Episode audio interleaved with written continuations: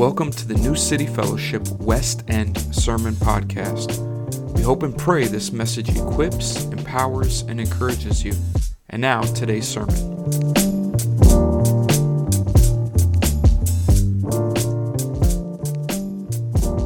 Well, good evening, everyone. If you don't know who I am, my name is Sam Ivey. I'm a pastoral resident here. So I'm almost two months in the game. So if, uh, if everything doesn't work out tonight, you know, I still got some training to do. So y'all can show me a little bit of grace. But no, but I really am excited to bring you God's word this evening. And so for some of y'all who've been following us for the past few weeks, we've been in a study of the Lord's Prayer, but we're actually going to take a break this week. So some of y'all may be a little bit disappointed, but that's okay. We're going to be in the book of Ephesians. So go ahead and, and open up your Bibles or your phone apps, whatever you use to the book of Ephesians. If you're looking through your Bible, that's in the last third of the scriptures. You'll pass the Gospels, and then you'll keep passing until you get to Galatians, and Ephesians is right after that. We'll be coming from Ephesians 2. And while you're turning there, I want to give you some context of the passage we're looking at. So, the letter to the Ephesians is written by the Apostle Paul, and normally he gives us some very specific details on why he writes this letter. But he doesn't give us any details like that. The only thing we know for certain is that this brother's in jail. And so that, that already isn't good. But he's writing this letter that despite his circumstance, he wants to encourage the people of God to continue in the work of God. And so, what we're going to look at tonight is this grace, right? This grace is what Paul wants his churches to be seeped in. It's the gospel that he wants his churches to be fueled by. But he doesn't want this gospel to be something that we hold on to he wants this grace to also send us out and to bless those in our midst. And so, as you'll read along with me, we're going to be, it's going to be on the screen. We're in Ephesians 2 1 through 10. Read along with me. It says, And you were dead in the trespasses and sins in which you once walked, following the course of this world, following the prince of the power of the air, the spirit that is now at work in the sons of disobedience, among whom we all once lived in the passions of our flesh carrying out the desires of the body and mind, and were by nature children of wrath like the rest of mankind. But God, being rich in mercy, because of the great love which with he loved us, even when we were dead in our trespasses, made us alive together with Christ. By grace you have been saved, and raised up with him, and seated us with him in the heavenly places in Christ Jesus, so that in the coming ages he might show the immeasurable riches of his grace in kindness toward us in Christ Jesus. For by grace you have been saved through faith, and this is not your own doing, it is the gift of God, not a result of works, so that no one may boast. For we are his workmanship, created in Christ Jesus for good works, which God prepared beforehand that we should walk in them. Let's pray. Heavenly Father, we come before you this evening as humbly as we know how, just asking, Lord, that I would decrease and you would increase. Holy Spirit, speak through me. Use me as your mouthpiece. Let the people know what you want them to know about this grace that you offer us as a gift that sends us out. We pray this in your holy name, Jesus. Amen. Amen.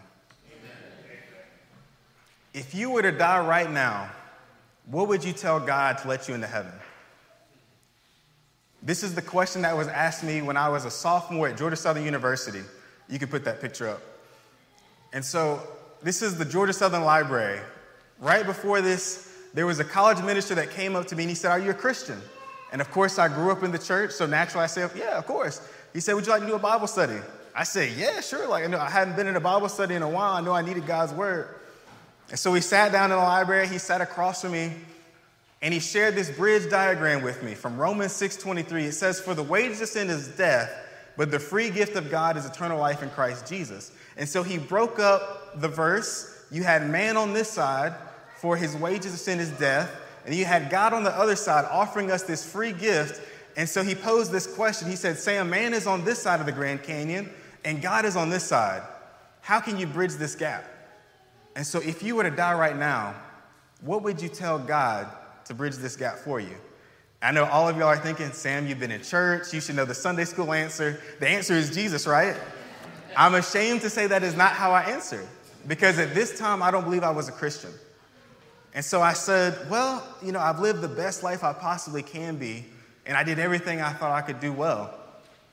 And so he looked at me and he said, Sam, Isaiah 64 6 says, All our righteous deeds or acts are like filthy rags before God. I don't know if you've ever had a moment in your life where the oxygen is just sucked out of the room. That's what happened to me. It was very heavy, it was weighty, because I knew that my sins, they were keeping me from something good. And I was trying so hard to escape this guilt. But I was sad and in despair. And so I kind of asked the million dollar question well, how can anyone be saved? And if you're a pastor or a campus minister, that's the question you're hoping that the person you're sharing the Bible study with. And so he smiled at me and he said, Jesus. And he actually shared this very passage with me, this Ephesians 2 8 through 9. And he said, It's grace. And so, if you haven't experienced this grace, if you're watching online or if you're here in the congregation, you haven't experienced this grace, I want this message to soak in you and through you to know that God is offering this to you as a free gift. But in reality, there's a problem. We were created to be in relationship with God, but there's something that happened that disrupted that union, and now we're in a problem. And so, just like I thought we had to earn our salvation by working, this passage here is telling us the exact opposite. But what's so interesting is just like this letter that Paul is writing to these Christians, we suffer the same way. We're tempted to try to find life in our salvation apart from God. But here, Paul wants to reorient our hearts back to grace. And so, in our text tonight, our text invites us with this because God saves us by grace alone we must trust in him for salvation and good works. And so you can go to our points here. Our two points that we'll be looking at tonight is one, trust in God's saving grace, and then two, trust in God's sending grace, right? So we're going to look at our first point, and so you can go to the next slide. It's trusting God's saving grace. So we're going to go back to our passage in verse 8. What does it say? It says, For by grace you have been saved through faith. What is grace? What do you think about when it comes to your mind? Is it saying grace before you eat food? Is it someone's name? Right? What is, what is grace to you? Right? We have grace right here, right? Yeah. Works perfect. Yeah. Right? But when the Bible talks about grace, you can go to that next slide. It's saying there, this, there's this spontaneous, unmerited gift of divine favor. What is spontaneous about it? it's unpredictable. There's no pattern to it. God just gives it out as He so chooses. It's unmerited, so you can't work for it. But it's also divine favor. It's something that God can only give, but it's a blessing that also gives you a standing which is righteous. That's what this grace is. So you can go back to our verse here. So, for by grace, this spontaneous, unmerited gift of divine favor, you have been saved. Do I have any grammar nerds in here? Does anybody care about grammar? It might just be me. But this is one of my favorite tenses in the Bible, right? So I need y'all to say this with me so y'all can stay with me. It's the perfect passive tense. So say that. The perfect passive tense. That's right. So perfect in the sense of it represents an event that happened in the past, but it has something to do with what's happening now in the present. So that's the perfect aspect about it. You've been saved in the past, and it now carries you into the present circumstance. But then it's also passive, right? And so, what a passive verb does is it means the subject is not the one doing the action. There's a third party out here that is doing the action upon the subject. So, you here, you are the subject here. Now, you can't save yourself, so there's, there's this other entity that has to save you. So, we can go uh, on to the next slide here because we have to be saved from something. So, what is it? Paul tells us here in Ephesians. He says, And you were dead. Now, what does dead mean? Right? We can say not alive, but here, spiritually speaking, Paul is talking about a relationship, right? You're eternally separated from God. Why? Because of your trespasses and your sins, right? In which you once walked, following the course of this world. If you do not have the Spirit of God in you, there's a spirit outside that is amongst the culture that sways us to and fro. And so, if we're not rooted in this grace, if we're dead and apart from Christ, we are sons of disobedience, is what it says. it says that we're enslaved in our passions of our flesh and we're carrying out the desires of our body and mind. And it says that the ultimate consequence is for us to be children of wrath. Now, this is a death sentence. This is terrible news because what is a child of wrath? A child of wrath is a lawbreaker, it's someone who has decided to rebel against God and is ultimately deserving of this punishment to be eternally separate from, uh, separated from Him. And we often know this as hell. And if we're not in Christ, we're in wrath. If we're not in grace, we're in disgrace. And so to be a child of wrath is to be burdened with terrible news. The next slide, please. But the gospel. It says this For God so loved the world that he gave his only Son, that whoever believes in him should not perish, should not have that wrath put on them, but what does it say? Have eternal life. It's that restoring relationship that God offers us. It says, For God did not send his Son into the world to condemn the world, but what does it say? In order that it might be saved. Right? So, y'all remember our perfect passive tense. There's this third entity that has done something for us that saves us. And here it is right here. It's Jesus himself that is the one doing the action of saving us from something. And so we have to look back. How, how do we receive this gift? It says, You've been saved what? Through faith. Now, what do we say about faith, right?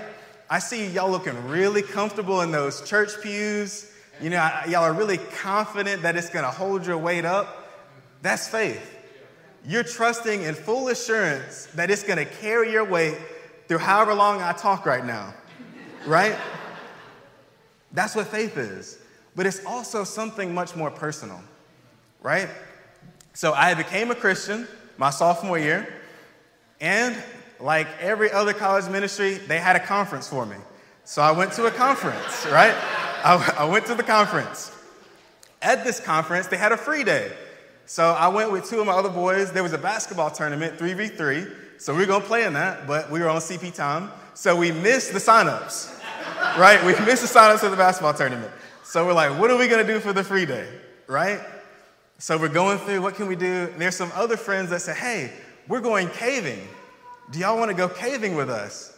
Now I'm going to admit, I was a little ignorant about what caving actually entailed.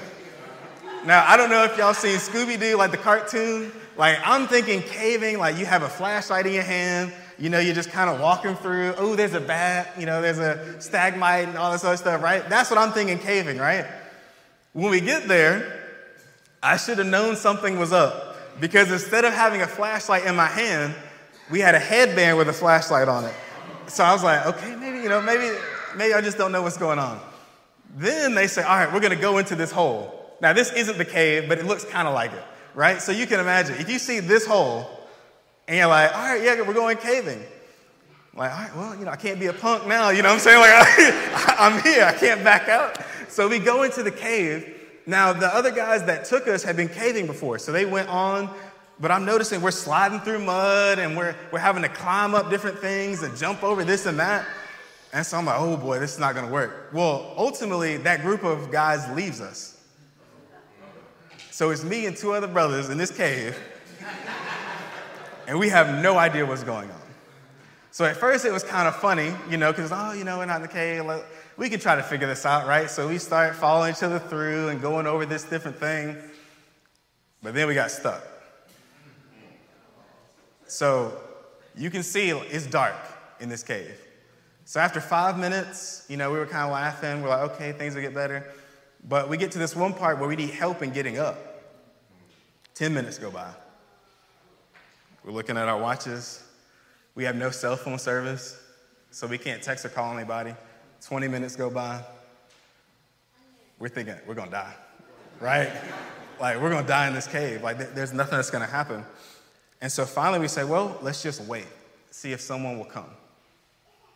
30 minutes go by, and a light comes. And we start hearing voices. And so we're like, oh, yeah, this, this is the group we came with. It wasn't the group we came with, but we explained to this group, we're stuck in this cave and we need help getting out. They said, Well, we've been here before, we're experienced cavers, we'll help you get out. And they let us out of this cave. And I can't tell you, when you see that light after being in the darkness for so long, when you've been in the darkness for so long, it's something about seeing the light, the other side, that brings you hope. And in the same way, spiritually speaking, when we're in the cave of wrath and we're in desperate need of rescue from certain death and destruction, is Jesus the experienced caver who has showed us the way out with his grace. And if we put our full faith and full confidence in the experienced caver, he leads us out, out of the cave. So when we receive this grace of salvation, it is this, that sense of desperation you have, that there's only one way out of this cave, and it's through a man named Jesus. Now, some of us already know this. Some of y'all listen to me like, Sam, I know the gospel, I know about this grace stuff. But if we are, if we are, if we are honest, right? Do we really? Do we live our lives that way? Because if you're like me, you sometimes know that grace saves you, but you forget and try to do actions to still try to save yourself. And Paul writes a little bit extra for someone like me. So if you go to the next slide, he says, it's, This is not your own doing, it is a gift of God, not a result of works, so that no one can boast. And Paul does something really cool here. He has this wordplay of a gift and works. So, what is a gift, right?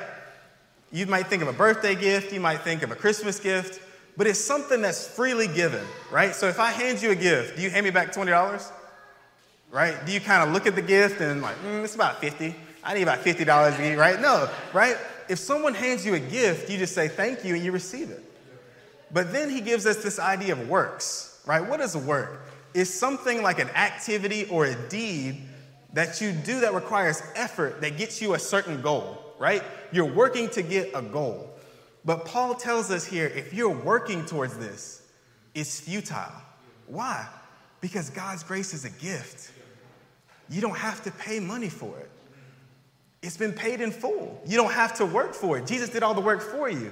And so you receive it as a gift.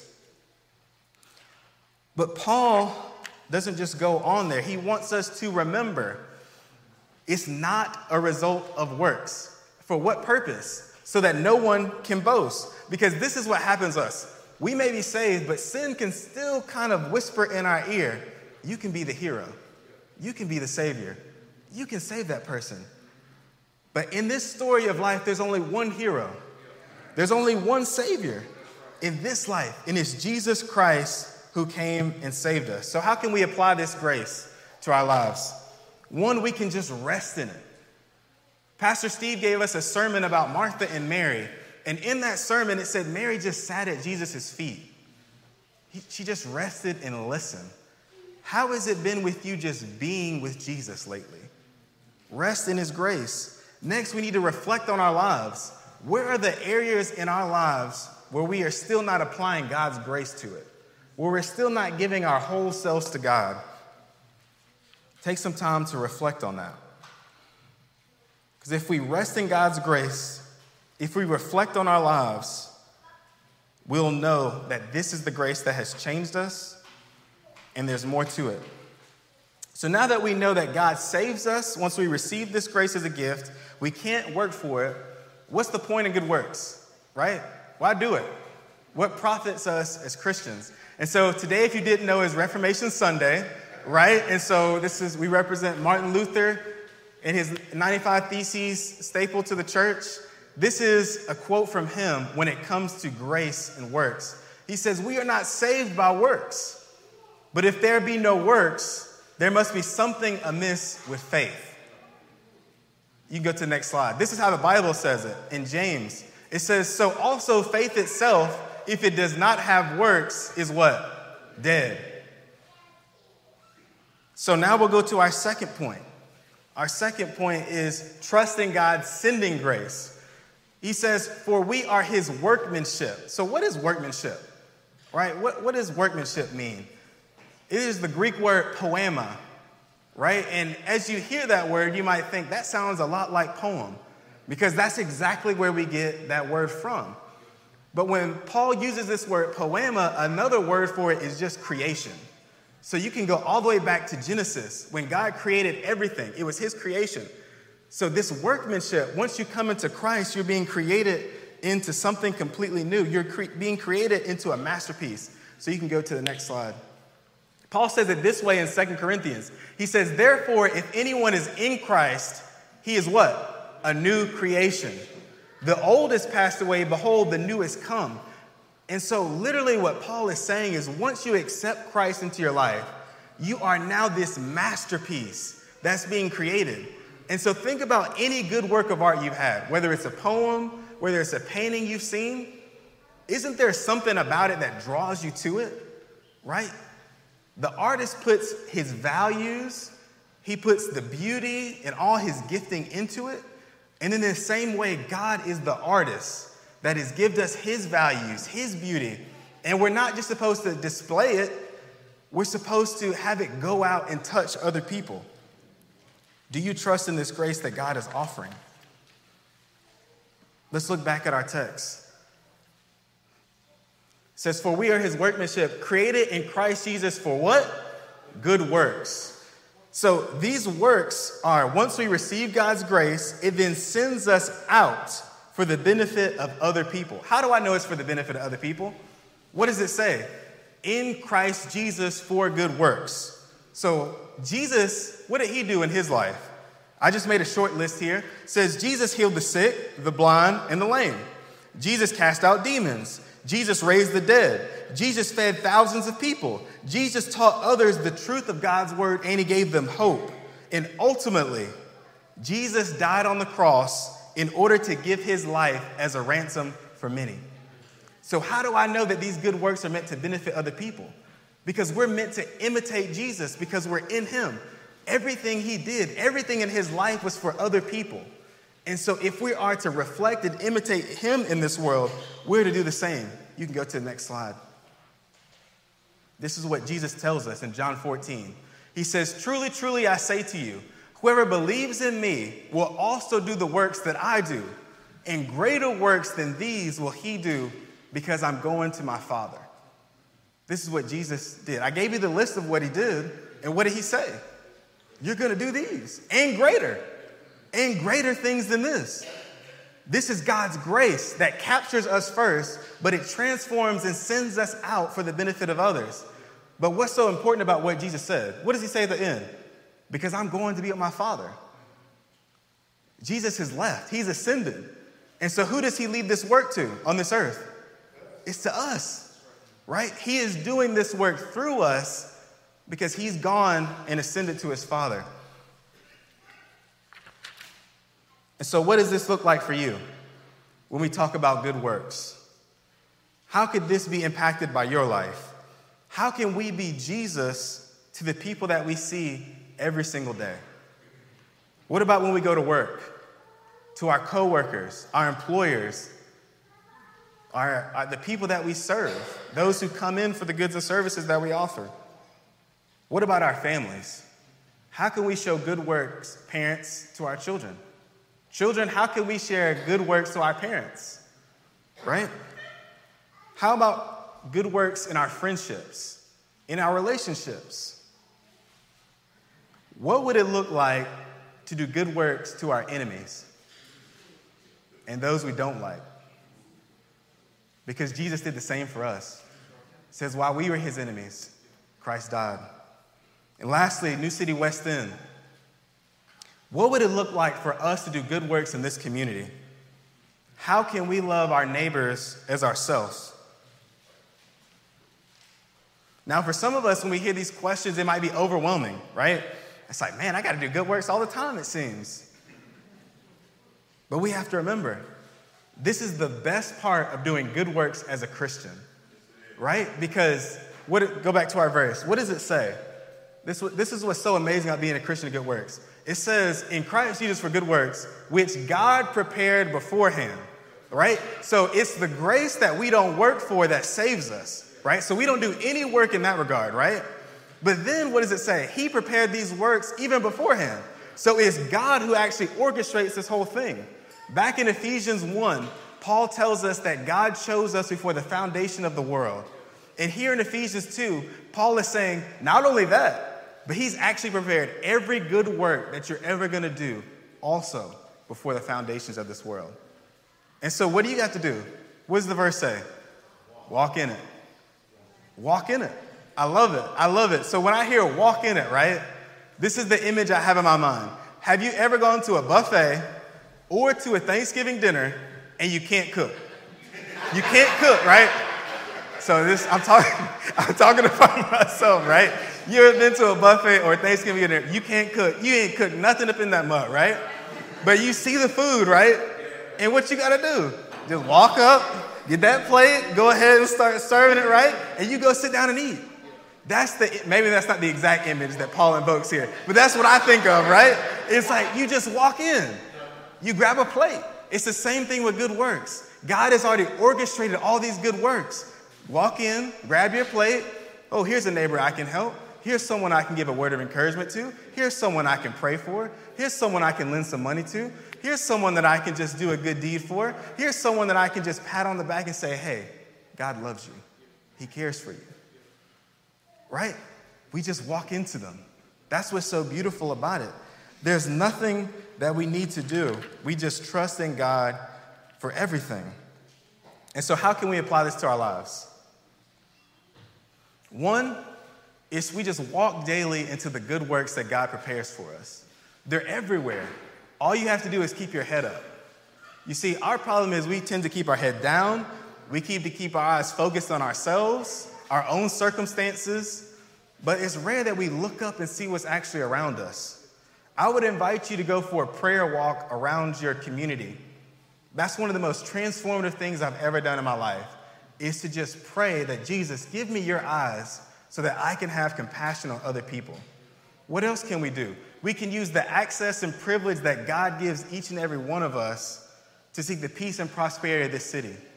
So, what resources has God given you?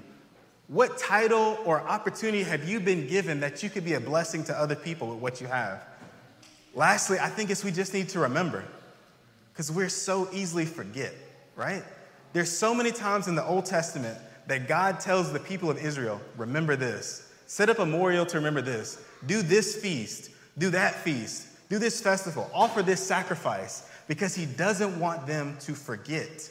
And we so easily forget. So remember that it's God's grace that prepares the work, and he also gives us the grace that sends us to work it out. But where does the power come for us to do this, right? This is such a daunting task. To, it seems like we always have to be on, right? We can't be off. We always have to be showing good works. But the beautiful thing is, it's grace. Whenever you feel yourself start saying, I need to do more, I need to do more, I need to do more, remember, no, no, no, no. God has already done enough. Just rest. Do the grace that God's offered. Where does the power come? It comes from earlier in our verse, back in verse 4. What does it say? It says that while we were by nature children of wrath, while we were running around with the spirit of the sons of disobedience, there's this verse there's this verse here in 4. What does it say? It says, "But God, being rich in mercy because of the great love which with he loved us, even when we were dead in our trespasses and sins, who made us alive?" Who made us alive? Christ, right? I need to hear y'all say that loud, right? It's, it's Christ that does this, right? It's our perfect passive tense, right? It's the it's Jesus that does this on our behalf. But not only that, what does it say? It says it's raised us with him and seated us with him in the heavenly places. Do you know what Jesus is doing in the heavenly places? Do y'all know what he's doing there? So in, in Matthew 28, right, is the Great Commission. What does Jesus say there? He says, I have all power and authority where? In heaven and on earth, right? And then as he's ascending, he in, in Acts, what does he tell them? As I go up there, I'm gonna send you a helper that's gonna help you do everything else. But what the Bible also tells us about Jesus is he's sitting at the right hand of God with all authority and power, and he's making intercession on our behalf, right? That's what he's doing. He's making this intercession on our behalf but what does it say in verse 7? for the purpose that in the coming ages, what is he going to show us? The immeasurable riches of his grace. What is immeasurable? How, how can you measure that? Right? You, you can't, right? It's, that's how big it is. It's immeasurable. But what does it say? Immeasurable riches of what? Grace. There's that word again. In kindness toward us in Christ Jesus. If you're struggling tonight because you feel like you're too dirty for God to save you, if you feel like you've done enough, nothing else matters because you feel like you aren't anything, I'm here to tell you that God offers this grace as a gift. And if you need Jesus tonight, you can come talk to me later after this. Pastor Thurman, Pastor Steve, Pastor Ann are here, or anyone that might have brought you, because this grace is offered as a free gift. But if you're a believer in Christ and you feel like God doesn't love you because you haven't done X, I'm here to tell you there's some immeasurable riches of grace that Jesus Christ is offering to you. There's immeasurable riches of grace. Let's pray.